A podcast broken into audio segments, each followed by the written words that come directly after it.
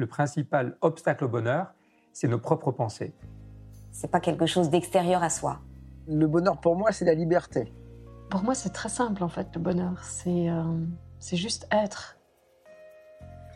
Bienvenue sur le podcast C'est quoi le bonheur pour vous?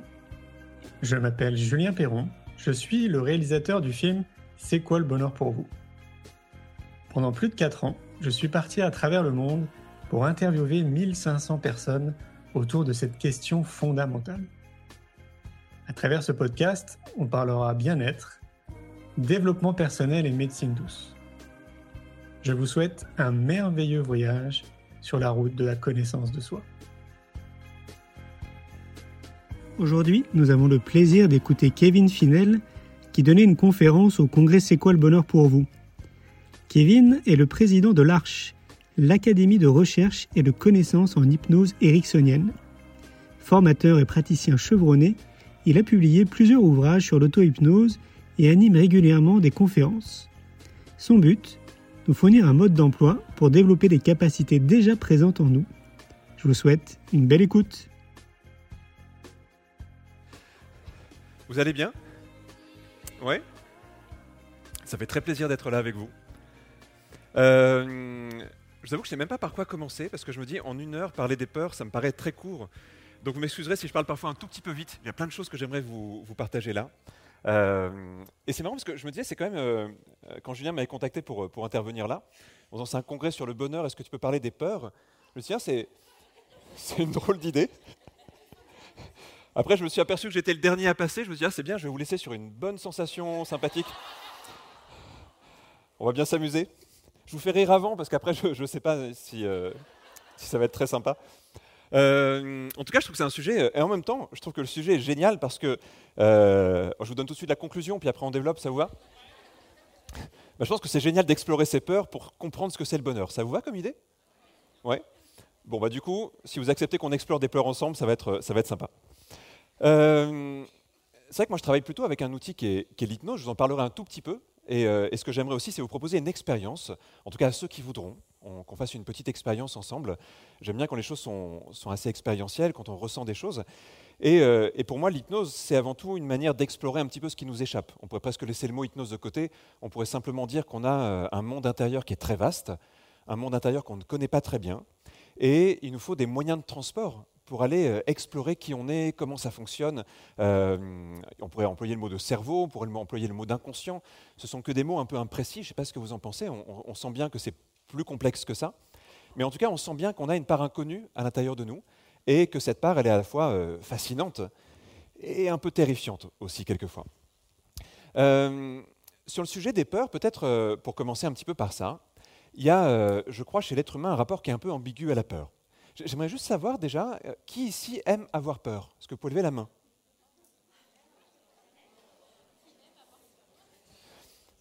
C'est pas beaucoup. Mais merci à ceux qui ont levé la main. Je, reposerai peut-être la question à la fin. Si tout le monde lève la main à la fin, je me dis que ça, peut être une belle avancée déjà. Euh, non, mais en plus, je pense que si vous y réfléchissez bien, il y a des moments dans la vie où vous aimez avoir peur, non? Ben, au, cinéma, par exemple, ça va, non? Non? Ok. Pour ceux qui aiment les sensations un petit peu fortes, je sais pas, tous les gens qui ont essayé de faire un saut à un saut en parachute. Euh. Ah là, c'est un peu plus mitigé aussi. Ok, mais c'est pas les mêmes qui réagissent en même temps. Euh... Enfants, est-ce que ça vous amusait pas d'avoir peur quelquefois? Tous les enfants jouent à se faire peur, non? C'est encore un peu mitigé. Bon, on y revient tout à l'heure. Il y, y, a plein de formes de peur.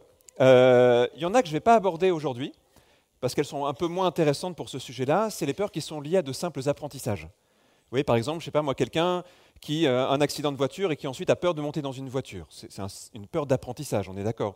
Et, on peut très bien comprendre que cette personne-là, après avoir vécu un choc traumatique, euh, elle développe une sorte d'appréhension vis-à-vis de tout ce qui lui rappelle ce choc traumatique. On va parler des, phobies même quand on parle de ça. Euh, et parfois, c'est même des, des, peurs qui viennent simplement de l'imaginaire, mais il y a un déclencheur précis, il y a une raison précise, on peut la comprendre. Ces peurs-là, souvent, même quand on travaille dessus en accompagnement thérapeutique, elles sont quelque part assez simples à travailler, parce que c'est simplement un désapprentissage à, créer. Mais il y a des peurs qui sont un peu plus profondes. le mot profond n'est peut-être pas le, plus précis, mais vous voyez ce que je veux dire il y, a des peurs qui sont quelquefois qui, viennent nous chercher à un endroit qui est beaucoup plus vaste que ça. Ce n'est pas juste un déclencheur précis, c'est quelque chose qui fait que tout notre, notre être en fait vibre à travers euh, une peur comme celle-là. Parfois, on les croise de manière un peu anodine. Par exemple, je, regardais euh, une statistique euh, pour préparer la conférence sur les, grandes peurs des gens. Vous savez quelle est la peur la plus commune en France? Ouais, c'est parler en public. Je me suis dit, tiens, c'est marrant du coup. et il y a des gens qui ont, en deuxième, c'est la peur de mourir. Et je me dis, c'est marrant qu'il y ait plus de gens qui aient peur de parler en public que de gens qui aient peur de mourir. Mais en même temps, je, pense que même derrière une peur un peu euh, anodine, un peu commune, comme parler en public, on peut comprendre quelqu'un qui, a un petit peu peur, peut-être du jugement, des choses comme ça. Il y a des peurs beaucoup plus profondes. Parce que derrière, ça peut être la peur du rejet, par exemple. Derrière la peur de parler en public. Ce n'est pas juste le fait de parler en public, c'est quelque chose de plus profond que ça. Le peur de ne pas être aimé, par exemple, de ne pas être apprécié. Euh, la peur de ne pas être parfait et, donc jugé par rapport à d'autres personnes. Et en fait, en, thérapie, très souvent, quand les gens ont des peurs, on va essayer de creuser un petit peu et d'essayer de comprendre ce qu'il y a derrière cette peur-là. Quelle est la peur primordiale qui est derrière celle-là Et on tombe à peu près toujours sur les mêmes. On tombe à peu près sur quelques grandes peurs qui euh, sont très très fortes pour à peu près tous les êtres humains, avec quelquefois des choses qui sont un peu plus fortes pour une personne ou pour une autre, mais euh, bah, je ne sais pas, est-ce que certains pourraient citer les, grandes peurs, euh, on va les appeler les peurs existentielles. Vous, vous les connaissez sans doute, je pense, non? Il y aurait quoi par exemple? La peur du rejet, oui. Euh, en fait, c'est la peur d'être seul quelque part qui est derrière. Elle est compréhensible, cette peur-là, parce qu'on est des êtres sociaux et on a une histoire très très longue qui est vraiment basée sur le fait que seul on n'y arrive pas. En fait, en, tant qu'être humain, il y, a des espèces, hein, ou plutôt solitaires. Euh, un être humain seul, en fait, il ne survivait pas dans la nature on ne court pas très vite, on n'a pas des griffes très, très impressionnantes, on n'a pas des dents incroyables, on n'a pas une peau si épaisse. En fait, on n'a quasiment aucun avantage par rapport à plein d'autres espèces. On s'en est sorti juste parce qu'on savait à peu près bien bosser ensemble. Il y a encore du progrès à faire, je crois, mais finalement, on est quand même une espèce qui s'en sort bien par rapport à ça. C'est peut-être à la fois notre problème et notre solution même. Euh, donc l'être humain, fondamentalement, il a une terreur profonde d'être seul, parce qu'il sait que c'est la pire des choses qui peut lui arriver, quasiment. Et en fait, dans, l'histoire de l'humanité, si on prend la Grèce antique, euh, il était plus difficile pour un, citoyen grec dans des cités comme Athènes et tout ça d'envisager l'excommunication. Euh, l'excommunion plutôt, c'est vraiment euh, hors de la cité, tu étais balayé de la cité. certains préféraient mourir, certains préféraient choisir le suicide plutôt que le fait de ne plus appartenir au groupe. Donc on voit que c'est une peur primordiale qui, et c'est pas pour rien que parfois elle est plus forte que la peur de mourir. Donc il y a celle-là, certains ont, cité la peur de mourir, c'est la finitude, c'est se rendre compte que tout ça va finir. Euh, évidemment, ça met une bonne ambiance quand je dis ça tout d'un coup. On va commencer par la finitude parce que c'est la fin du congrès bientôt, mais, mais euh, on sait tous que tout ça va avoir un arrêt, va avoir une fin. On ne sait pas très bien quand. On espère que ce sera le plus longtemps possible après le moment qu'on est en train de vivre, mais, euh, mais évidemment qu'on ne sera pas là très longtemps. Et il y a un truc assez terrifiant à cette idée pour beaucoup de personnes. Il y, a quoi d'autre comme peur existentielle Qu'est-ce qui vous vient? L'abandon, hein, on revient sur la peur d'être seul. Ouais, alors on revient sur, on revient sur le rejet hein, avec l'humiliation et tout ça. Dans les grandes peurs existentielles, il y a le manque de sens. Alors pour ceux que ça intéresse, il y, a, un psychologue assez génial, Irving Yalom, qui a beaucoup travaillé sur les peurs existentielles. Et l'idée du, manque de sens, elle est aussi super importante. C'est que tout ça peut-être est complètement, est complètement absurde.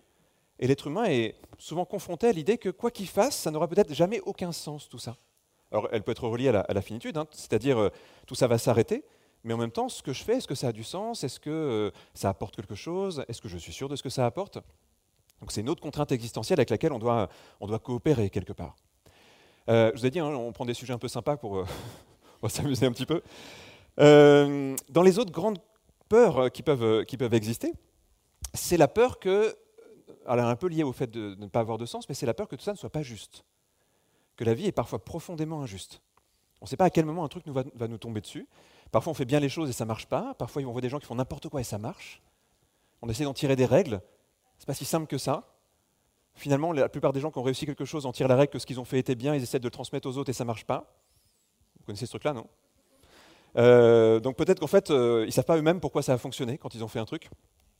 Donc tout ça est peut-être aussi très très imprévisible. Il y a, un côté euh, injuste derrière ça, c'est peut-être que tout ça est très imprévisible je ne vais pas vous citer toutes les peurs existentielles, mais on va plutôt parler de celle-là, en tout cas. Je les trouve vraiment intéressante, et je ne sais pas ce que vous en pensez, mais je crois que il y a deux façons de réagir à ces peurs existentielles qui sont, à mon avis, des, impasses. Il y a plus que ça, hein, mais les, deux grandes impasses. La première, c'est le déni.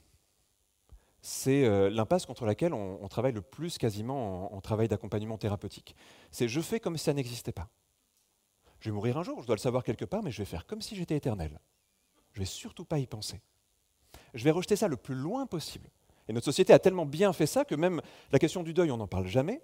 La mort, on la met de côté. Les personnes âgées, on les parque. Et puis, euh, la fin de vie, on n'en parle pas. En fait, il y a un déni collectif hein, par, rapport à, par, rapport à, ça, et particulièrement dans notre société. Ce n'est pas vrai de toutes les sociétés. Mais en, Occident, peut-être parce qu'on est très individualiste, et sans doute qu'il y a un lien entre les choses, eh bien, on a, vraiment mis complètement de côté cette, euh, idée-là. Euh, donc ça, c'est un exemple de déni. et l'autre façon d'aborder ça, c'est d'essayer de trouver des croyances qui nous arrangent avec ça. Par exemple, euh, bah, il y a une mode depuis quelques dizaines d'années maintenant, c'est l'idée qu'on pourrait se réincarner. Bah, du coup, c'est pratique parce que ça m'évite d'affronter le fait que ça va se terminer. Peut-être que je vais me réincarner. C'est une idée qui est, plutôt. Elle fait du bien. Vous avez remarqué, la plupart des gens deviennent bouddhistes en fin de vie. Non, je, je plaisante. Pas de certitude par rapport à ça. Oui, c'est une croyance. Elle est intéressante parce qu'elle n'existait pas trop en Occident jusqu'à il n'y a pas si longtemps que ça, mais elle a un côté sympa parce que autant, autant quand même euh, se dire que c'est pas fini. quoi. Mais on pourrait dire que c'est quand même une forme de, déni aussi, c'est-à-dire que je, vais me créer des croyances, j'en sais rien, mais je vais me créer des croyances qui vont m'éviter de me confronter peut-être à l'idée que bah, ça va peut-être se finir. Euh, je, prends une autre contrainte dont je vous parlais tout à l'heure. L'idée, par exemple, que tout ça est peut-être absurde. Euh, eh ben, je peux soit me dire, je peux essayer de trouver des règles qui font que les choses sont justes quand même. Alors ça peut donner des croyances, euh, je ne sais pas moi, comme le déterminisme par exemple. Tu es ce que tu es parce que ta vie a été comme ça. Euh, ou ça va donner des croyances type le karma. Tu, as cette vie-là parce que euh, bah, dans une autre vie. Mais pareil, ça, va peut-être me rassurer parce que ça m'évite de me confronter peut-être à l'idée que bah, peut-être que ça n'a pas de sens en fait. Alors je dis pas que ces croyances sont fausses. Hein. Je dis simplement qu'on voit des personnes qui vont les ériger comme barrière entre elles et la question fondamentale de cette peur existentielle. Et que si on fait ça, bah, peut-être qu'on passe, passe, à côté de l'occasion d'aller vraiment explorer ce que ces peurs elles peuvent euh, nous permettre de vivre. Et je suis persuadé d'une chose, euh, c'est que ces peurs, elles sont très très belles si on va les découvrir et si on va les affronter. Et qu'elles peuvent être des moteurs de vie qui sont juste incroyables si on, les accepte, si on va vraiment les, regarder droit dans les yeux et, euh, jouer avec elles. Le, problème, c'est qu'on peut avoir vite peur de la peur. C'est-à-dire, on, va mettre de côté ces sujets-là pour pas s'y confronter. Et, en fait, c'est dommage parce que cette peur de la peur, elle fait qu'on va s'y confronter peut-être par l'obligation. Euh, il y a David tout à l'heure qui parlait des gens qui vont changer parce qu'ils ont un accident de vie ou ils, passent à côté de la mort ou des choses comme ça. Et, c'est vrai, mais c'est un constat qui est assez triste. Euh, J'ai discuté tout à l'heure avec une, personne que j'aime beaucoup qui est, psychiatre et qui travaille en, oncologie et qui accompagne souvent des gens à qui on dit voilà, vous avez un cancer. Euh, bah, c'est là souvent que les gens changent de vie. C'est terrible, non? Euh, on pourrait tenter un truc, on pourrait tenter, alors en plus je sais que Julien tient beaucoup à l'idée d'une éducation un peu différente, et on pourrait tenter peut-être une éducation où on nous apprend à ne pas fuir ces questions-là, où on nous apprend à, les aimer, en fait, ces questions-là. Alors avant d'aller vous proposer une expérience par rapport à ça, euh, je voulais revenir un petit peu en arrière dans notre histoire de vie. Et ça va faire un lien aussi avec l'hypnose.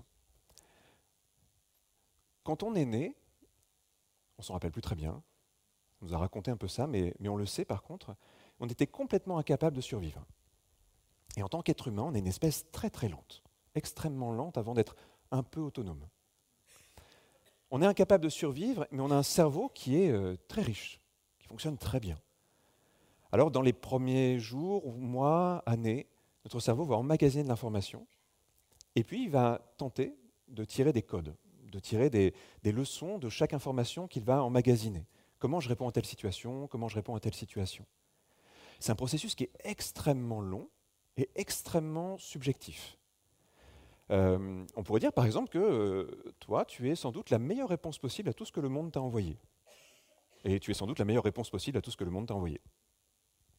Et chacun, chacune d'entre nous a fait ce qu'il pouvait, souvent de manière très très inconsciente, pour répondre à ce que le monde envoyait. On pourrait dire, vous savez qu'on a la rencontre entre un intérieur et un extérieur, mais au, début, il y a quand même beaucoup d'extérieur, il n'y a pas d'intérieur encore. On est un peu une page blanche au début, on ne sait pas comment on va réagir. on n'a pas encore rencontré bah, tout ce qui va créer notre richesse de vie. Et donc un, petit enfant au début, bah tiens, il va, se rendre compte que ça, ça fait mal et que ça, ça fait du bien, que ça, c'est désirable et que ça, c'est plutôt à mettre de côté. Mais il va mettre beaucoup de temps à apprendre tout ça. Et comme notre vie est très complexe, notre cerveau va essayer de créer un maximum d'habitudes, de routines, pour nous décharger et nous automatiser un maximum de choses. C'est bien parce que sinon, il faudrait penser à tout en permanence. Alors, il y a des choses qu'on apprend très vite. Par exemple, si quelqu'un vient vers nous en souriant, ben, on a vite compris que c'était un truc plutôt sympa. Et puis, euh, s'il y a une personne qui nous crie dessus, on a vite compris qu'il y avait un truc qui n'allait pas. Euh, et puis, euh, on a vite appris aussi à reconnaître nos sensations internes, la faim, la soif, etc. Mais tout ça, c'est créé de manière complètement inconsciente. C'est-à-dire qu'à aucun moment, on a été invité à prendre part à ce processus de décision qui s'est passé dans notre cerveau, dans notre inconscient. En fait, on est la meilleure réponse à ce que le monde nous a envoyé, mais ça s'est fait tout seul. Quand je dis ça s'est fait tout seul, j'exagère un peu, parce qu'évidemment, il y a ce que les gens nous ont appris, notre éducation, nos parents, nos amis, le monde dans lequel on a grandi, euh, les choses qu'on a pu euh, lire, les choses qu'on a pu voir, euh, les choses qu'on a pu entendre. Tout ça nous a modelés. Et au début, on est, on est, sans doute encore très flexible et très libre. Puis tout doucement, année après année, on va commencer à avoir donc des routines et du coup à se figer un peu il va se créer quelque chose euh, qu'on appelle souvent euh, identité ou, personnalité, c'est des mots un peu différents, c'est-à-dire une sorte de réponse à peu près organisée à notre rapport au monde. Donc par exemple, la personne que tu es, euh, c'est cette réponse. Cette réponse, elle était co-construite, tu as, fait avec tout ce qui a pu t'arriver, et puis comme tu es un être humain unique, bah, tu as réagi d'une manière qui était unique, donc tu as, fini par construire quelque chose qui est toi, et les gens qui te connaissent, bah, ils voient une continuité même dans ce toi. Et toi-même, tu vois a priori une continuité dans ce toi. Vous voyez tous une continuité dans votre vous, non? C'est préférable. enfin, disons que sinon, socialement, c'est assez compliqué. Et en fait, cette continuité, elle est géniale parce qu'elle nous donne euh, une identité, elle nous donne quelque chose qui semble un peu stable, mais elle est aussi en même temps une, une prison. Et je synthétise un tout petit peu, mais on peut imaginer donc au début un enfant est très très libre, il commence à apprendre à réagir, il commence à avoir des routines, il commence à avoir des façons de fonctionner. Son identité commence à se dessiner, à se préciser, et puis au bout d'un moment, ça commence à se figer un petit peu. Souvent, ça se fige aussi en fonction des choses qui nous ont particulièrement atteints. C'est-à-dire que dans une existence, il y a des chances pour que des choses nous aient fait mal, euh, nous aient fait peur, euh, on s'est senti en danger, on a eu euh, des choses qui nous ont manqué, euh, et même quelqu'un qui vivrait dans un contexte euh, presque parfait, vous voyez, il lui manquera quand même des choses. C'est-à-dire qu'à un moment, peut-être qu'on euh, s'est senti mal compris. Peut-être qu'à un moment, on a eu l'impression qu'on perdait quelque chose. Et en fait, notre cerveau, à chaque fois qu'il y a quelque chose un peu désagréable comme ça qui se passe, il a une mission, c'est que ça ne se reproduise pas trop, voire pas du tout. Par exemple, quelqu'un vous a rejeté, c'était fort, quelqu'un parlait de la, peur du rejet, c'est vrai que c'est une des peurs assez importantes. Bah, évidemment, notre cerveau fait bah, comment je pourrais faire pour ne jamais revivre ce truc-là, quoi, grosso modo? Bon, bah, la prochaine fois, dans ma prochaine relation, par exemple, euh, par peur de vivre ce rejet-là, je vais être euh, extrêmement gentil. Et là, on commence à créer en fait une réaction inconsciente à la peur. Il y a une peur qui drive quelque chose, et on finit par créer euh, une part de nous, une part de nous qui a pour but de répondre à cette peur-là et de ne jamais s'y reconfronter à nouveau. Euh, j'ai été en danger parce que j'ai perdu le contrôle, par exemple, dans un projet, et bien ensuite, je vais être en hyper-contrôle tout le temps. Et je vais être celui qui va tout contrôler. Parce que c'est ma meilleure réaction pour ne jamais reconfronter à l'idée que je pourrais perdre le contrôle. Et vous savez ce qui se passe? La plupart des gens viennent en thérapie pour renforcer le problème. Il y a des thérapeutes ici, je pense que vous connaissez ça. Euh, oui, la, personne qui a perdu le contrôle, elle va venir en thérapie non pas pour se dire il faudrait que je puisse apprivoiser ma peur de la perte de contrôle, elle va venir en thérapie en disant par exemple avec l'hypnose ou la PNL ou des trucs comme ça, est-ce que vous pouvez m'aider à contrôler encore mieux ma vie? Vous voyez le truc euh, réflexe un petit peu inverse comme ça. Et ça, c'est un truc assez, assez classique, mais justement parce qu'on continue à, s'écarter de plus en plus de, la cause sur laquelle euh, ça serait vraiment intéressant de travailler, mais elle est tellement effrayante, cette cause-là, que souvent euh, on a du mal à aller vraiment chercher ce que c'est. Donc il y, a, ces, choses qui nous arrivent, il y a nos réactions. Ces réactions, souvent, elles sont un petit peu exagérées ou quelquefois elles sont euh, beaucoup trop euh, euh, uniques. C'est-à-dire, par exemple, pour ne pas me confronter, il y a des gens qui vont réagir comme ça, pour ne pas me confronter au fait d'être quitté, par exemple, dans une relation, bah, je vais rester seul. Comme ça, tranquillement, a priori, je n'aurais plus jamais me confronter à ça. Ou quelqu'un qui va se dire ne pas être confronté à l'idée de la mort après un deuil, eh bien, je vais faire en sorte, à chaque fois qu'une personne ne va pas bien, de m'en écarter, par exemple. Et on voit aussi des gens qui réagissent de cette façon-là. Du coup, ce que j'aimerais vous proposer, c'est euh, bah, plusieurs petites expériences. Déjà, peut-être une expérience pour essayer de sentir comment il est possible, et je ne sais pas dans quelle proportion, que certaines facettes de votre personnalité se soient développées pour éviter la confrontation avec certaines peurs. Imaginons que ça soit le cas. Ma, croyance, c'est que c'est le cas pour tout le monde, mais euh, on, peut, ne pas partager cette croyance-là. Euh, moi, je suis biaisé parce que je travaille avec des gens qui fonctionnent comme ça, forcément, en tant que thérapeute. Mais donc, il y a peut-être aussi des gens qui échappent à cette règle-là. Mais en tout cas, on va, essayer de, se poser cette question-là. Est-ce que j'ai quelque chose en moi qui est en fait pas forcément ce que j'aimerais être, mais c'est la réaction que je connais pour éviter de me confronter à une peur? Et à partir de là, euh, pour aller un petit peu plus loin, il y a cette idée de qu'est-ce que j'ai envie de faire de ça? La, proposition que j'aimerais vous, donner là, c'est de, faire euh, ami avec cette peur-là, en fait, de, voir pourquoi elle est là, à quoi elle sert? On va partir du principe qu'une peur a toujours une fonction, elle a une utilité, elle a quelque chose à nous enseigner. Et si on voulait sortir par le haut d'une peur, euh, c'est pas en se barricadant, ça serait plutôt en, allant euh, travailler avec elle, en allant jouer avec elle. Euh, par exemple, je, prends un exemple un peu simpliste comme ça, mais bah, je reviens même sur ce que je disais ce matin, matin tout à l'heure. Je si une personne, par exemple, après, je sais pas, un accident, je sais pas, une chute de cheval, par exemple, un truc comme ça, a du mal à remonter sur un cheval, on voit bien que la peur la protège, elle évite l'expérience, mais en même temps, peut-être que cette personne, si elle développait euh, sa souplesse, sa concentration, si elle développait d'autres aptitudes, bah, elle pourrait continuer à faire ce qu'elle aime en minimisant un peu le risque. Peut-être pas en l'écartant complètement, mais en tout cas en le minimisant. À ce moment-là, elle sortirait de la peur par le haut plutôt. C'est-à-dire que sa, peur la ferait grandir. Mais vous avez remarqué, la plupart des gens vont faire l'inverse, c'est-à-dire qu'ils vont se barricader de plus en plus. Et on, s'en aperçoit même quelquefois, ça peut même malheureusement lié euh, aussi au temps qui passe. Euh, les gens sont quand même plus aventuriers souvent à, 20 ans qu'à 90 ans. Ce qui, est dommage, en fait. Mais on voit quand même ce mouvement qui est plutôt un mouvement de repli, qui est plutôt un mouvement où je vais, où je vais me barricader dans un endroit qui me semble être en sécurité, mais je vais, je vais tout doucement faire des concessions à, ma liberté, je vais faire des concessions à, l'espace dans lequel je suis. Et évidemment, je vais peut-être terminer dans un endroit où je suis hyper sécurisé, mais en même temps, je ne vis plus vraiment. Et je trouve que c'est un des pires mouvements qui puisse exister.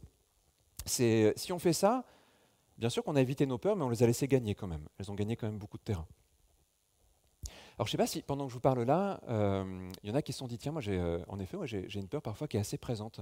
Il y, en a qui sont connectés peut-être à, une peur qui parfois est assez présente, ouais. Bah, super. Alors peut-être pour les autres, demandez-vous, est-ce qu'il y a une peur qui peut être un peu présente dans votre vie en ce moment? Euh, peut être forte, elle peut être pas trop forte. Et on va, peut-être partir de là sur, pour une exploration. Je vous donne deux, trois indications peut-être avant, puisqu'on va faire une petite expérience hypnotique. Alors rassurez-vous, ça va être léger. Euh, J'ai ça parce que normalement, à cette heure-là, en général, il y en a qui se disent Oh là là, si je pars en hypnose, on va me réveiller à la fin. il y a bien quelqu'un qui va faire un peu la, sortie de salle et qui me dira Madame, monsieur, il faut vous réveiller quand même, ça fait. Euh, euh, mais l'hypnose n'est pas un état de sommeil, c'est plutôt un état dans lequel on joue avec soi-même. Souvent, les gens se demandent mais qu'est-ce qu'il faut faire pour faire de l'hypnose? Et je vous dirais, c'est, un peu comme si on se demandait qu'est-ce qu'il faut faire quand je regarde un film? En fait, rien. Hmm. Mais on regarde un film.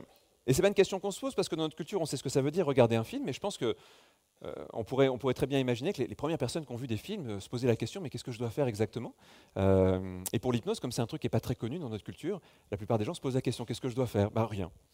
rien de particulier. Il va se passer quelque chose. J'aurais pu prendre la métaphore de la musique aussi. Hein. Si vous allez à un concert, vous ne dites pas qu'est-ce que je dois faire? Vous dites, je, vais, écouter de la musique et puis il va se passer quelque chose. Donc ça va être pareil pour l'hypnose. Il n'y a pas de danger à ce qu'on va faire. Il y a parfois des gens qui se demandent est-ce que c'est dangereux l'hypnose? Non, c'est naturel.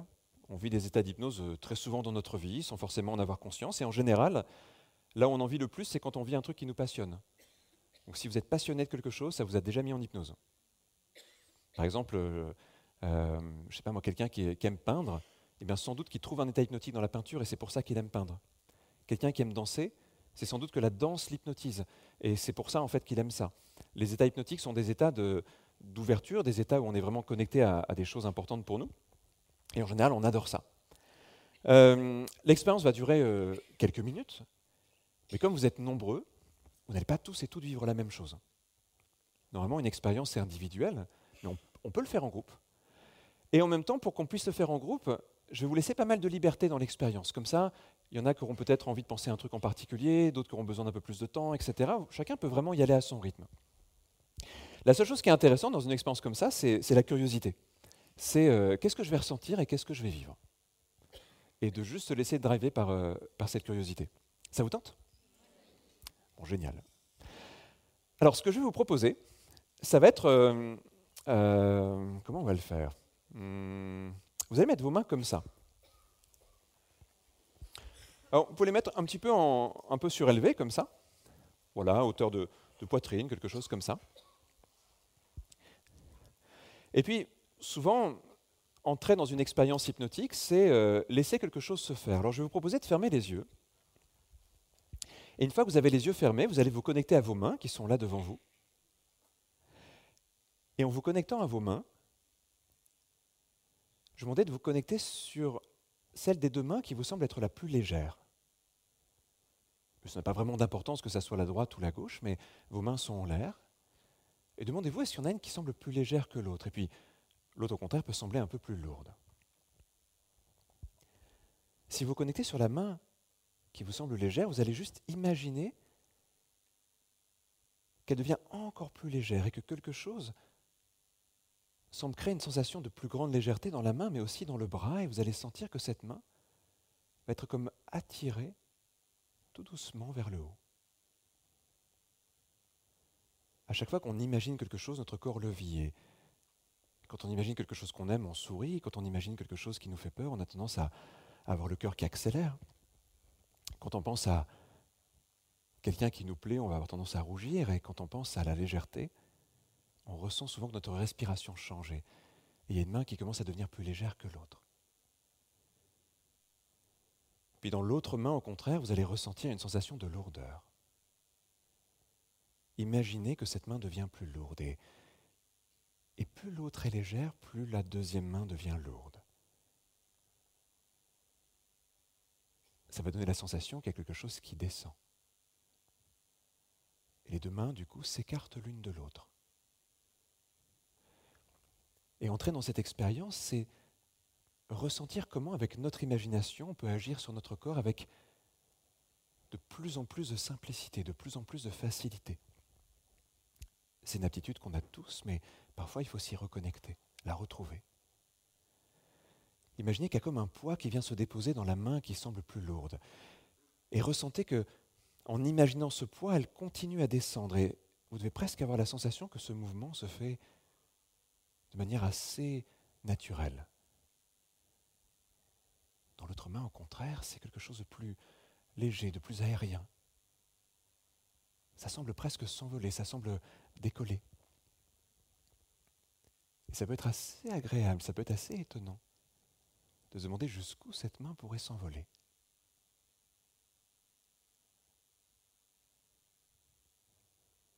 Et chacun, chacune, y va vraiment avec ses sensations.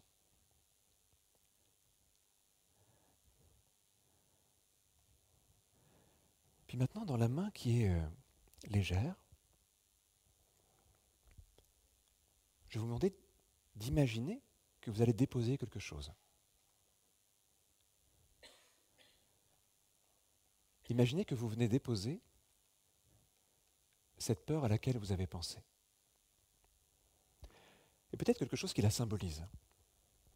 Ça peut être un objet, ça peut être un visage, ça peut être un mot aussi. quelque chose qui la symbolise. Et, pensez à tout ce qui fait que dans votre vie, cette peur a pu avoir une place.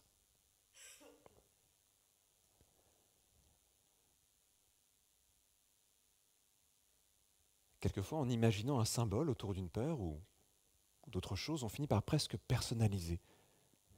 Comme si cette peur avait un visage, comme si elle avait une identité, Elle est là, juste dans votre main.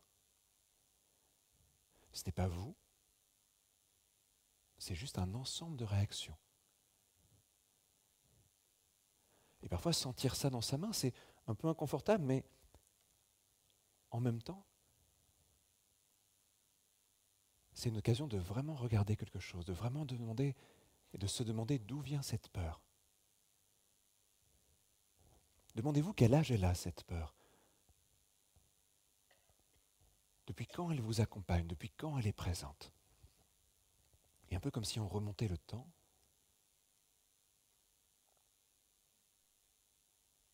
Comme si vous cherchiez à remonter jusqu'aux origines de cette peur, à vous demander quelle est la toute première fois qu'elle a été là. Et parfois, on traverse des couches et des constructions et on part d'une peur qui semblait peut-être présente alors qu'en fait elle est là depuis très longtemps, comme si ses racines plongeaient très très loin dans notre histoire. D'où elle vient. Parfois même on se rappelle qu'un événement, qu'une personne en est à l'origine. Parfois même on se revoit à une autre époque de vie traverser, vivre pour la première fois cette émotion, cette peur-là.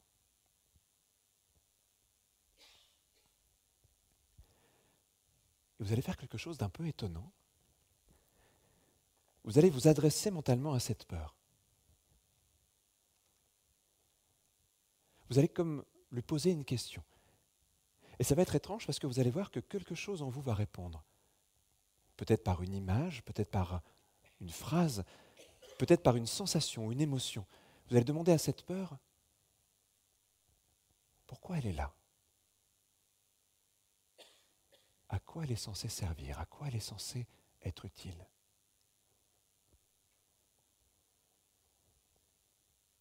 C'est comme si vous demandiez à cette peur de vous raconter son histoire à elle, pourquoi elle a cru être importante, pourquoi quelque chose en vous lui a laissé autant de place?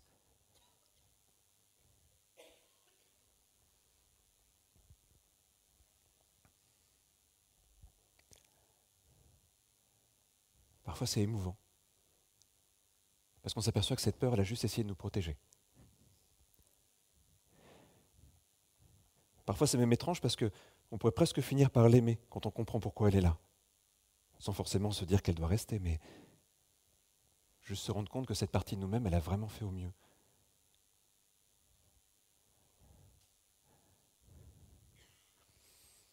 Il y a toujours cette peur dans votre main. Elle vous raconte sans doute son histoire, vous voyez d'où elle vient et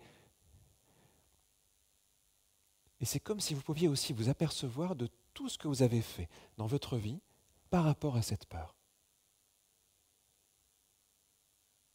Comment cette peur, elle a créé peut-être de l'évitement quelquefois, comment elle a créé du déni à certains moments, comment elle a généré des croyances.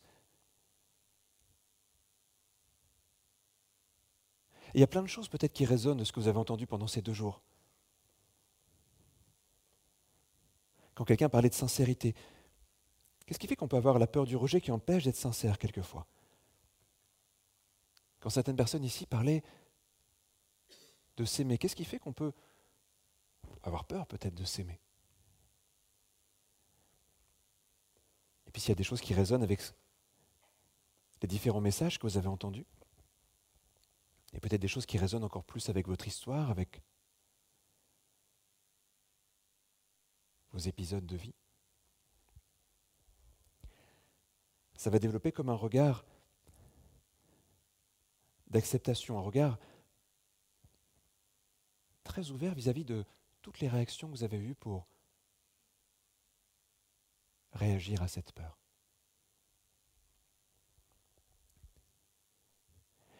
Et ces réactions ont peut-être été quelquefois dans le fait de la combattre, cette peur, de faire comme si elle n'était pas là, de la mettre de côté, de tenter de la mettre de côté.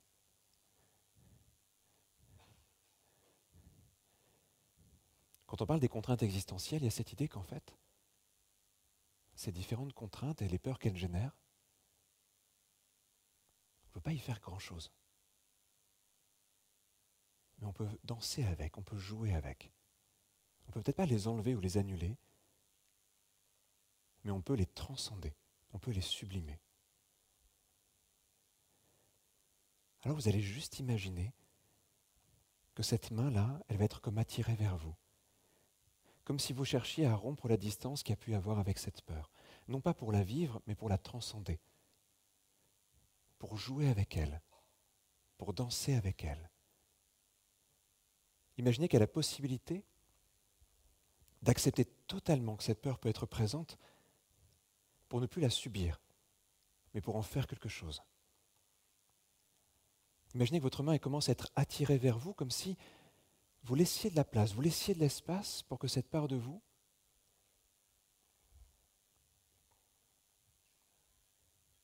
puisse vivre et exister différemment. La main se rapproche de vous et c'est comme un symbole, comme si cette main, en se rapprochant peut-être de votre poitrine, de votre ventre, de votre tête, peut-être que cet endroit est symbolique aussi,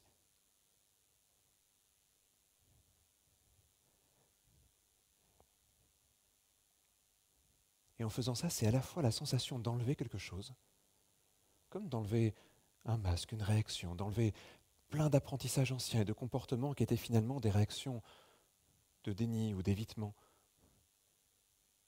pour aller vers ce que vous avez le plus envie de faire en réponse à cette peur, ce que vous avez le plus envie d'être et de vivre en réponse à ça.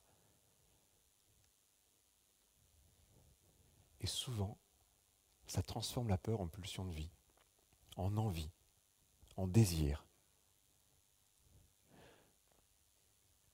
Si c'est la peur de la mort qu'on traverse, alors ça peut donner un désir de vie. Si c'est la peur d'être seul, ça peut donner un désir d'apprendre à se connaître.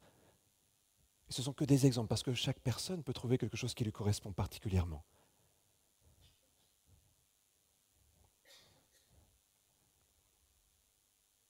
Vous vous connectez à ces sensations, à ces émotions, comme si vous traversiez quelque chose.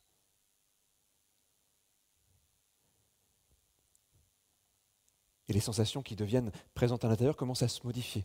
La respiration devient un peu différente. Comme s'il y avait la sensation de se libérer de quelque chose, d'avancer, de grandir, d'éprouver, de percevoir qu'il y a simplement cette occasion de sublimer.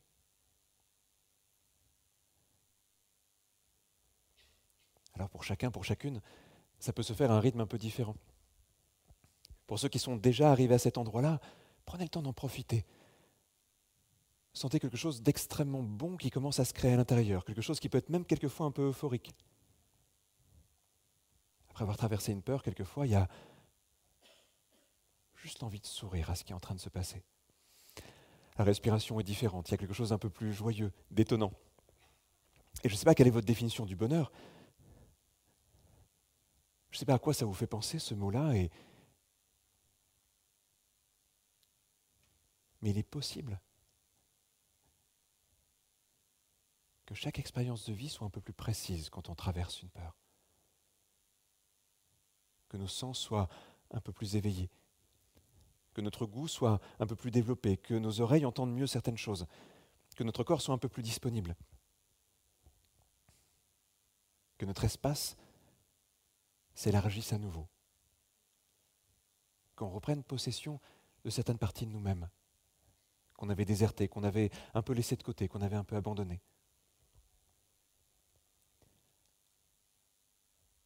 Alors bien sûr, c'est qu'une expérience, comme une ouverture, comme une porte qu'on entr'ouvre, et, et peut-être que ce chemin, il va continuer, pour chaque personne ici, à son rythme, à sa façon. Peut-être que ça va donner d'autres envies, d'autres idées. Pour l'instant, quel que soit l'endroit où vous êtes, quelles que soient les sensations, vous allez tout doucement vous reconnecter à des choses très simples. La sensation d'être euh, assis sur ces fauteuils. La position de votre corps. La température de l'air. Le contact des vêtements sur la peau la perception des personnes qui sont à droite, à gauche, devant, derrière, des visages que vous avez vus, des sensations.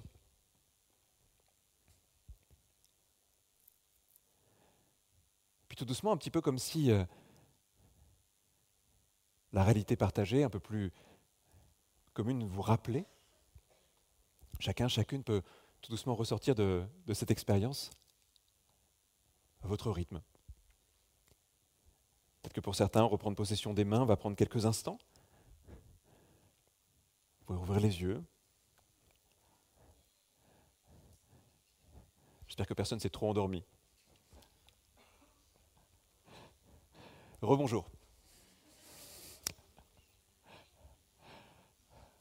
Comment ça va?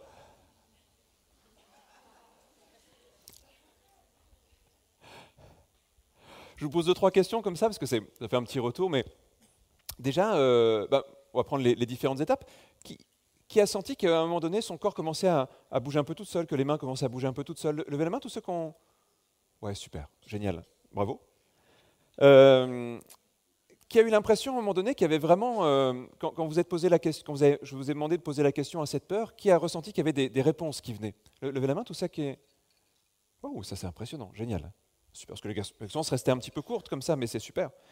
On appelle ça de la, dialogie. Euh, je voulais en parler deux minutes parce que je trouve ça passionnant et peut-être que ça peut donner envie à certains, certaines d'entre vous de, continuer cette exploration.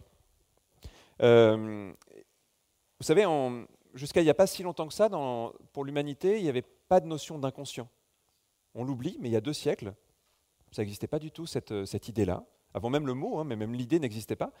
Par exemple, euh, jusqu'au XVIIIe siècle, quand il y avait des émotions, les gens disaient je suis pris par une émotion, mais ils pensaient que ça venait de l'extérieur.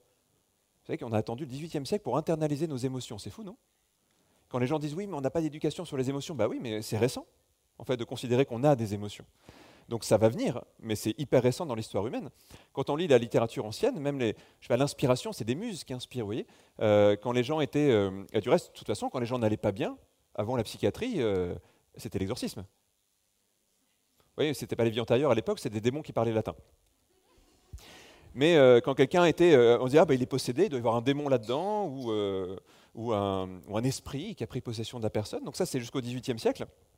Puis tout d'un coup, on a commencé à internaliser les choses. Se dire ah et si tout ça venait de nous? Ça nous paraît fou hein, que ça soit si récent, non? Enfin moi ça me paraît fou en tout cas, je sais pas vous. Donc on a commencé à internaliser ça, puis on a, du coup ça a fait émerger cette idée qu'on aurait une partie de nous qui nous échappe, une partie inconsciente. Ça a été euh, fort comme idée, hein, mais c'est pas passé d'un coup parce que les gens disent non, non, mais quand même, euh, il n'y a rien d'inconscient en moi. Si je fais un truc qui n'est pas bien, c'est parce qu'il y a un esprit qui a pris possession de moi, vous voyez. Euh, et on parlait vraiment de, ça. Alors ça a un petit peu changé, on a commencé à internaliser ça, puis après, de manière un peu plus récente, les gens se sont dit, bah tiens, en fait, c'est pas si simple que ça. C'est pas juste, euh, il y a une partie consciente, il y a une partie inconsciente, c'est qu'en fait, l'être humain, il est multiple. Il y a plein de parties en lui. C'est-à-dire que euh, chacun, chacune d'entre nous est euh, constitué de plein de parties, plein de parties qui sont différentes. C'est ce qui fait notamment qu'on peut avoir des conflits intérieurs.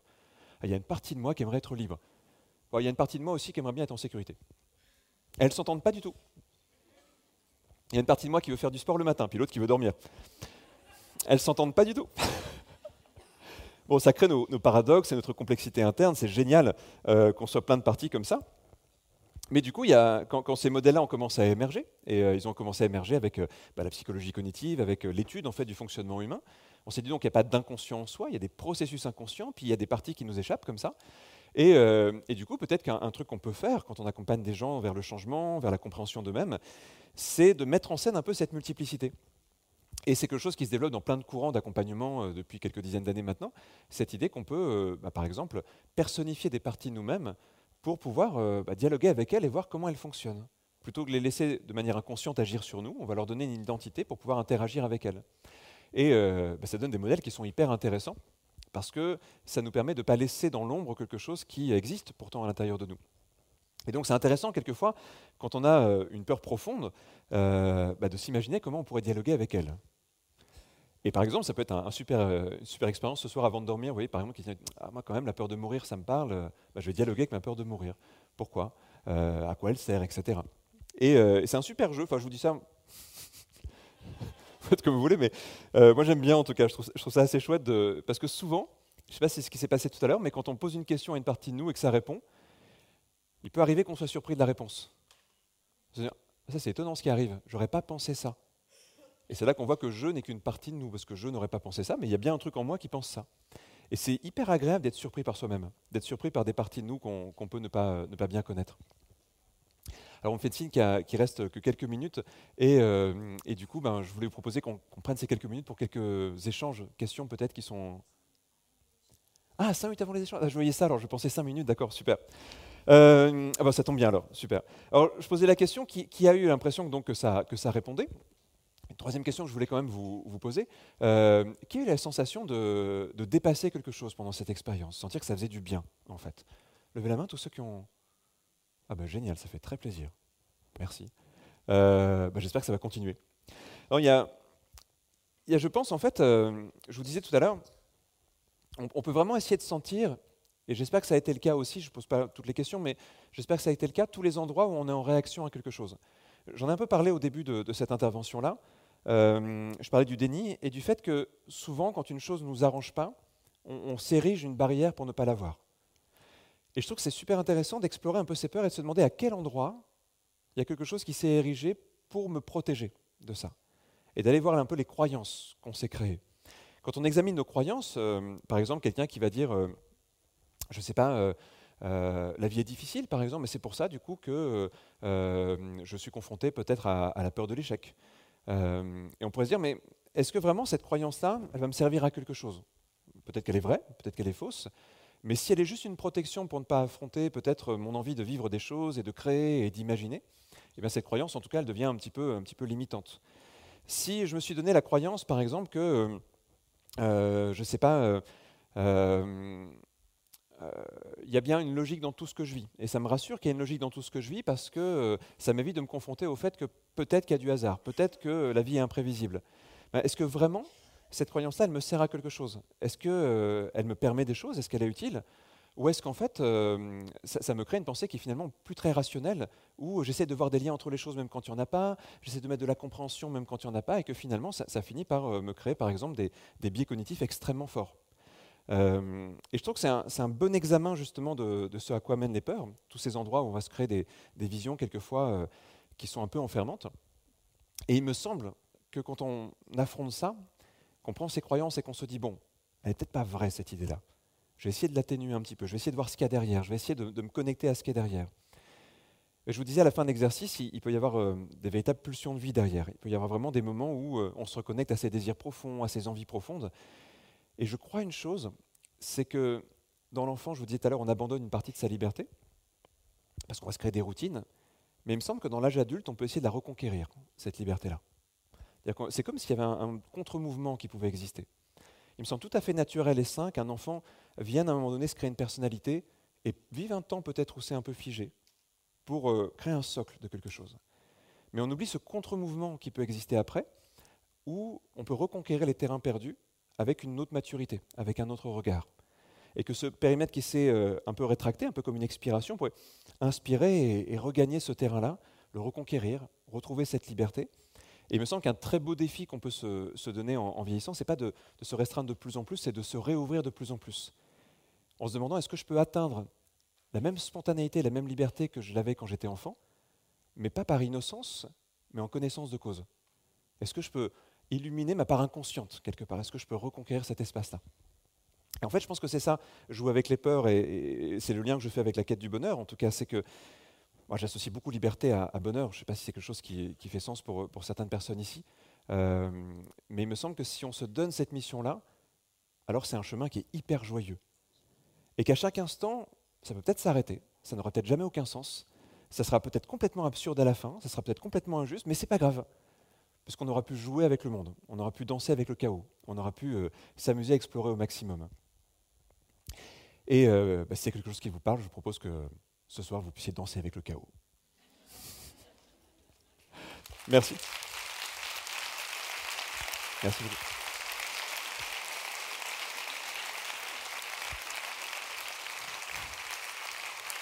Merci. Alors, du coup, c'est le moment des questions, c'est ça? Alors, s'il y a des gens qui ont des questions, il faut que vous leviez la main. Je crois qu'il faut que vous leviez aussi pour poser la question. Il y a un micro qui va, comme par magie, arriver dans votre main. Est-ce qu'il y a des gens qui ont des questions? Alors, Personne là-bas.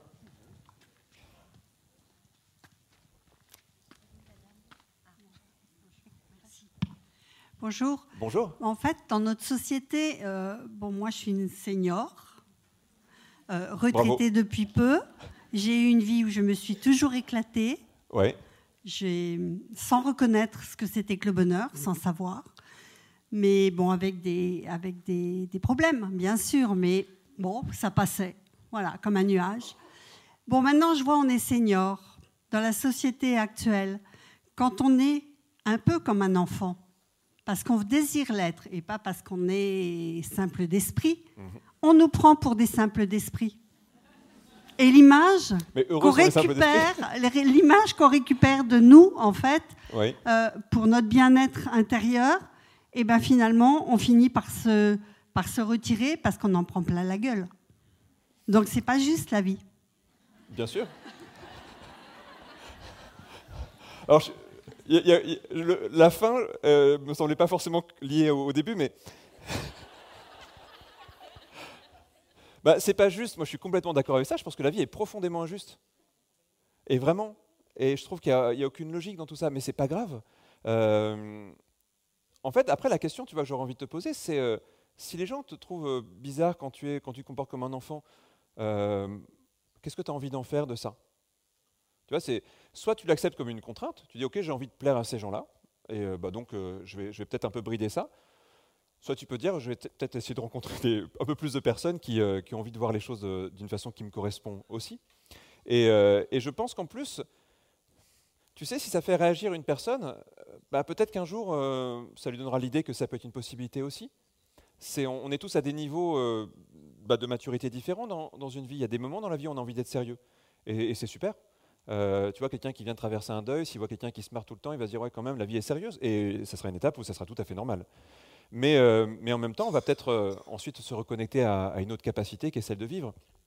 Mais je pense qu'on peut se défaire de nos conditionnements, en tout cas. Donc euh, je, je te souhaite de, de jouer avec ce que tu es. C'est ce qu'il y a de plus beau.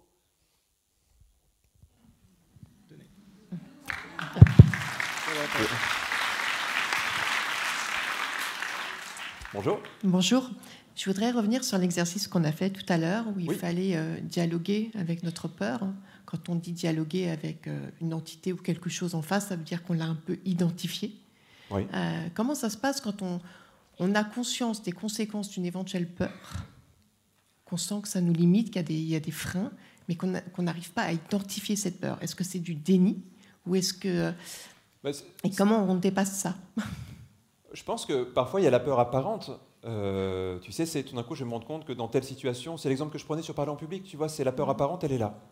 Mais ensuite on peut se poser la question de quoi j'ai vraiment peur Qu'est-ce qui peut arriver? Et on, va se questionner comme ça, puis on va essayer de trouver ce qu'il y a derrière. C'est, quoi qui pourrait vraiment se passer par rapport à cette peur-là? Et c'est là qu'on va s'apercevoir que derrière la même peur, il y a des, origines complètement différentes. Entre une personne qui dit bah, Moi, ma peur, c'est de ne pas être euh, à la hauteur de ce que j'imagine, et puis une personne qui dit bah, Moi, ma peur, c'est euh, peut-être le jugement de quelqu'un. euh, bah, en fait, c'est la même peur apparente, mais pas du tout la même peur derrière. Et du coup, on peut se poser la question qu'est- qu'est-ce qu'il y a caché derrière? Qu'est-ce que, qu'est-ce- C'est quoi le moteur de cette peur? Et je pense qu'on va réussir à l'identifier comme ça. Après, c'est toujours bien quand quelqu'un nous questionne, il nous aide quelquefois à nous faire accoucher un petit peu de, ces questions-là, parce que ce pas des questions faciles à se poser à soi. Euh, on peut demander à quelqu'un de nous les poser, puis de ne pas lâcher le morceau tant qu'on n'a pas, tant qu'on n'a pas trouvé. Un bon ami, Oui. Parce que avec une bouteille de vodka, c'est parfait. Ah, ça peut. Je n'ai pas tenté la vodka. Je Non, non, mais en tout cas, Non, mais quelquefois, il peut y avoir une peur finalement qui va exister. Donc, on a conscience dans un domaine et, et dans un contexte différent. Alors, finalement, c'est la, la- la même, la même chose. Euh, elle est complètement désinhibée et elle n'existe pas du tout.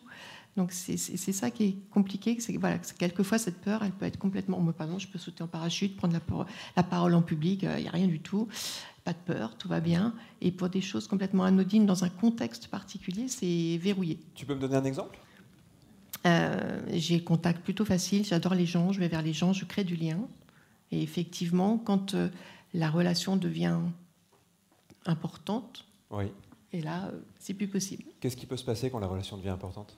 Il y a de la perte, ça je l'entends. Donc il y a peur de perdre quelque chose, mais De perdre quoi vraiment? Ah bah c'est la bonne question. je travaille dessus depuis un bout de temps, on m'a beaucoup accompagné, mais euh, Ok, c'est évidemment là on va pas le faire complètement. Oui, oui, bien sûr. Mais tu vois, c'est cette direction-là. C'est euh, qu'est-ce que tu as le plus peur de perdre quand il y a une relation qui devient importante? Je pose la question un peu Ouais, différemment, ouais, mais je ne te oui, demande pas forcément d'y répondre. C'est est-ce qu'il t'est arrivé dans une relation importante de perdre quelque chose d'important? Alors je pense que les- toutes les relations importantes de ma vie n'ont pas abouti quelque part. Que ce soit, enfin, Parce que souvent, ce sont des apprentissages, tu sais. Mm. C'est pas l'idée de valoriser le passé. Euh, en plus, moi, je suis plutôt orienté présent que passé, mais, mais c'est intéressant de se dire que s'il y a une peur qui est là, t'es pas, sans doute pas né avec. Alors, il peut se passer Mm. des choses avant la naissance, mais en tout cas, euh, il y a de fortes chances quand même que ça vienne d'expérience, cette peur-là. Et en allant visiter un petit peu ces- des endroits peut-être où il y a eu des expériences qui euh, t'ont fait peut-être mal, ou des choses qui t'ont fait fortement réagir, ou qui t'ont confronté, bah, tout d'un coup, tu, vas sentir qu'il y a une part de toi qui est presque animale, tu vois, c'est vraiment l'instinct quasiment qui, qui essaie de protéger, et tout ce qui ressemble, il va y avoir cette protection-là. Et quelquefois, on est surpris parce qu'on se dit, ah, mais c'est marrant, ça marche dans une relation et pas dans celle-là. On peut se demander, cette relation-là, à quoi elle me fait penser? Où est-ce qu'elle vient me chercher? Et, euh, et, voilà, c'est un travail qui est, qui est, assez euh, chouette, en plus, parce qu'on va faire des liens qui existent déjà à un niveau sans doute très inconscient, mais qui n'ont pas été encore conscientisés. Puis une fois qu'on fait le lien, déjà, on se dit, ah bah, je vois la cohérence. Et puis on peut se demander maintenant qu'est-ce que je vais en faire? Mm.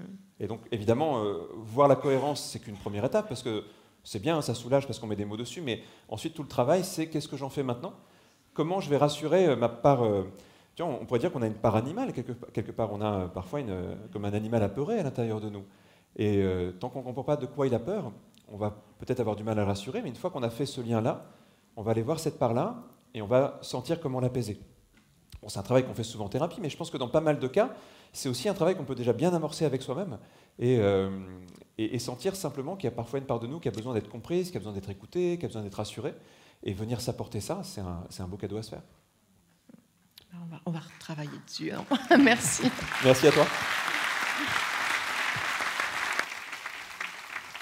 Bonsoir. Il y, avait d'autres questions? Bonjour, c'est ici. À gauche, à gauche, à gauche, à gauche. Là, là. Ah, ok. Bonjour. Je ne voyais pas. Quand la peur frappe à ta porte et que tu as le courage de l'ouvrir, tu t'apercevras qu'il n'y a personne. Qu'en pensez-vous? C'est beau? C'est ce, que je, ce que je vais essayer de dire tout à l'heure, tu l'as dit de très, très belle façon, euh, avec l'idée de la peur de la peur. C'était, euh, il y a un livre qui m'a beaucoup marqué quand j'étais adolescent, c'est Dune. Euh, et peut-être pour ceux qui ont lu ce livre, il y avait la litanie contre la peur. il y a vraiment cette idée que si on, si on laisse la peur nous traverser, qu'on retourne son œil intérieur sur son passage, il n'y a plus rien. Il n'y a rien que nous, en fait. Et, je crois que c'est vrai, la peur de la peur, elle domine toutes les autres peurs. Parce qu'une fois qu'on s'est barricadé pour ne pas se confronter à quelque chose, on ne sait même pas si cette chose existe.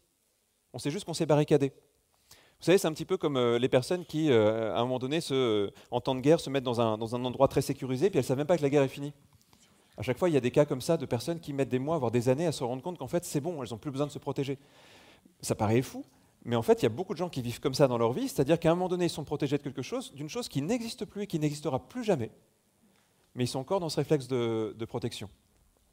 Et puis il y, a vraiment ça aussi, parce que c'est un, serpent qui se mord la queue, c'est que plus j'ai peur, plus je me protège, plus je me protège, plus je trouve des raisons d'avoir peur. Euh, parce que j'ai l'impression, bah, avec ce périmètre qui se restreint, qui se restreint bah, l'extérieur me fait de plus en plus peur, je le connais de moins en moins, il est effrayant cet extérieur. Euh, donc je mets des frontières, je mets des barricades. Euh, puis bon, bah, en fait, ça fonctionne aussi bien dans des sociétés entières que chez un être humain individuel. Hein. C'est le même mécanisme dans des pays et dans des, dans des nations que dans, que dans un être humain. C'est euh, je me barricade de plus en plus, et, après, c'est dur de sortir. Il faut vraiment être accompagné vers la sécurité pour sortir. Puis parfois, on sort et puis on se dit, mais ça fait longtemps en fait que cette peur elle est partie. Ça fait longtemps que le danger il est parti. Ou ça fait longtemps que j'ai plus de raison d'avoir peur de ça aussi, parce que j'ai grandi, parce que j'ai appris. Il y a euh, une des choses qu'on fait en hypnose parfois, c'est qu'on ramène les gens dans, dans une sorte d'exploration de leur biographie vers tous les endroits où ils ont eu peur, ils ont réglé la peur sans même s'en apercevoir. C'est des séances qui sont très belles souvent, qui paraissent anodines comme ça, mais les gens retrouvent plein de choses qu'ils ont oubliées, ils les ont oubliées parce qu'en en fait c'est réglé. Du coup ils n'y pensent plus, mais on a tous eu plein de peurs qu'on a réglées. Et parfois on fait revivre comme ça 5, euh, 10 peurs entières que les gens ont réglées dans leur vie sans s'en apercevoir. Et quand ils reviennent, ils font mais en fait ça se règle des peurs. Ça se règle même tellement bien que parfois je me suis même pas rendu compte que j'avais plus peur de ça. Et ça reconnecte à notre capacité en fait à les affronter aussi ces peurs. Une dernière question, juste là. Mais si vous pouvez vous le faites simplement pour qu'on vous voit. Merci. Ah. Bonjour. Bonjour. Euh, alors moi, je suis coach professionnel. Bravo. Et euh, merci. Euh, pendant la certification, on nous a appris donc en théorie à être face à un client qui vient nous voir parce qu'il a des peurs. Et puis tant que je me suis pas retrouvée dans la vraie vie, enfin dans la vraie pratique, euh, je ne savais pas trop comment gérer ça. Donc euh, voilà, il y a eu pas mal de personnes que j'ai, reçues en expliquant que je n'étais pas thérapeute, que le thérapeute, bah, il s'occupait du passé, mais que moi, je m'occupe de, OK, tu as peur, très bien, euh, je, je, vis avec, maintenant, qu'est-ce que j'en fais? Comment je vais de l'avant avec cette peur? Et honnêtement, parce que Madame Bloom, ce matin, nous a dit de faire preuve de sincérité et hier, Madame Testa nous a dit de faire preuve d'authenticité. Eh ben, je venais pour avoir des petits tips pour dépasser ses peurs. Et euh, j'ai pas compris, peut-être que je me suis endormie pendant le sujet de l'hypnose, mais j'ai pas compris comment je pouvais dépasser mes peurs. Alors peut-être qu'en 45 minutes, c'est pas c'est pas forcément l'objet, mais est-ce que ça veut dire que demain je les renvoie vers vous pour faire de l'hypnose pour dépasser leurs peurs ou bah, c'était ça le message bah, Il y, y, a plusieurs choses, tu vois, dans tout ce qu'on a partagé là. Mais par exemple, le fait, euh, dans l'expérience qu'on a fait tout à l'heure, de personnifier la peur et de lui demander de nous expliquer pourquoi elle est là. D'accord. Déjà parce que tout d'un coup, tu n'auras plus peur de la peur si tu la personnifies et qu'elle te parle, cette peur-là, que tu comprends pourquoi elle est là, à quoi elle sert. Et puis ensuite, il y a vraiment cette idée de l'accueillir. Dire, ok, j'arrête d'avoir peur de ça, et j'essaie de voir ce qu'elle m'enseigne et qu'est-ce que je peux faire de cet enseignement-là. Donc c'est métaphorique, ce qu'on a fait. Mais c'est vraiment cette idée de, tu vois, de, faire face à quelque chose et de lui parler à cette peur, plutôt que de faire comme si elle n'existait pas. Si ma peur profonde, c'est euh, peut-être la, la peur du rejet, eh ben, j'ai envie de la personnifier cette peur pour lui demander à quoi tu sers, pourquoi tu es là, qu'est-ce que tu attends de moi? Et en fait, plus je vais lui parler à cette peur, plus elle va, enfin moins elle va être effrayante en fait, plus je vais m'apercevoir que c'est une partie de moi qui est, qui est, très belle, qui est très intéressante. Euh, par rapport à ce que tu dis, je reviens juste sur le début de, ce que tu dis. Je, moi, j'ai pas du tout cette croyance que les thérapeutes s'occupent du passé. Ou, euh, je pense qu'on travaille en, général tous sur l'identité. Et une identité, elle se forme, elle est en formation par rapport à nos projets, donc par rapport à l'avenir et par rapport à, notre vécu, par rapport à notre passé. Mais en fait, il y a une donnée importante par rapport à ça, c'est que contrairement à ce qu'on pourrait penser, nos souvenirs ne sont pas des choses réelles. Nos souvenirs sont souvent des choses réinventées, recréées. Et pour notre cerveau, passé et avenir, c'est presque la même chose. C'est-à-dire qu'il n'y a, a, que nous qui faisons la différence. Mais en fait, on pourrait vivre quelque chose en imagination, on pourrait vivre quelque chose en projection de l'avenir, on pourrait vivre quelque chose dans notre passé, ça aura autant d'incidence sur nous. Il n'y a, pas forcément besoin de travailler plus sur le passé ou plus sur l'avenir, mais il y a vraiment besoin de travailler sur notre imagination. Et l'exercice qu'on a fait, c'est vraiment un exercice d'imagination. Mhm. Euh, et si tout d'un coup, cette peur pouvait me parler, qu'est-ce qu'elle me raconterait? Avec les enfants, parfois on fait ça quand ils ont peur de quelque chose. Et c'est pour ça que dans beaucoup de contes, il y a des personnages qui, représentent les peurs. Parce qu'on a compris depuis très longtemps dans, l'art du conte, dans l'art de raconter des histoires, que tout d'un coup, si la peur s'incarnait avec euh, le grand méchant loup, quelque chose comme ça, bah, au moins elle avait un visage. Et que derrière, le fait de pouvoir travailler avec elle bah, pouvait nous permettre d'aller dépasser quelque chose. Ouais, c'est vraiment un exercice d'imagination. Ok, personnifier pour mieux démystifier. Exactement. Je vais retenir ça. Merci. Merci. Merci. Un grand merci pour votre écoute. J'espère que vous avez passé un bon moment avec nous. Pour prolonger l'expérience C'est quoi le bonheur pour vous? Et continuer votre cheminement sur la connaissance de soi, je vous invite vivement à lire mon livre C'est quoi le bonheur pour vous? que vous trouverez dans toutes les librairies. Jouez et amusez-vous avec le jeu de cartes entre amis, avec des inconnus, dans le monde de l'entreprise, à l'école. Regardez le film C'est quoi le bonheur pour vous? Et surtout, prenez soin de vous. Je vous souhaite un merveilleux voyage vers vous-même.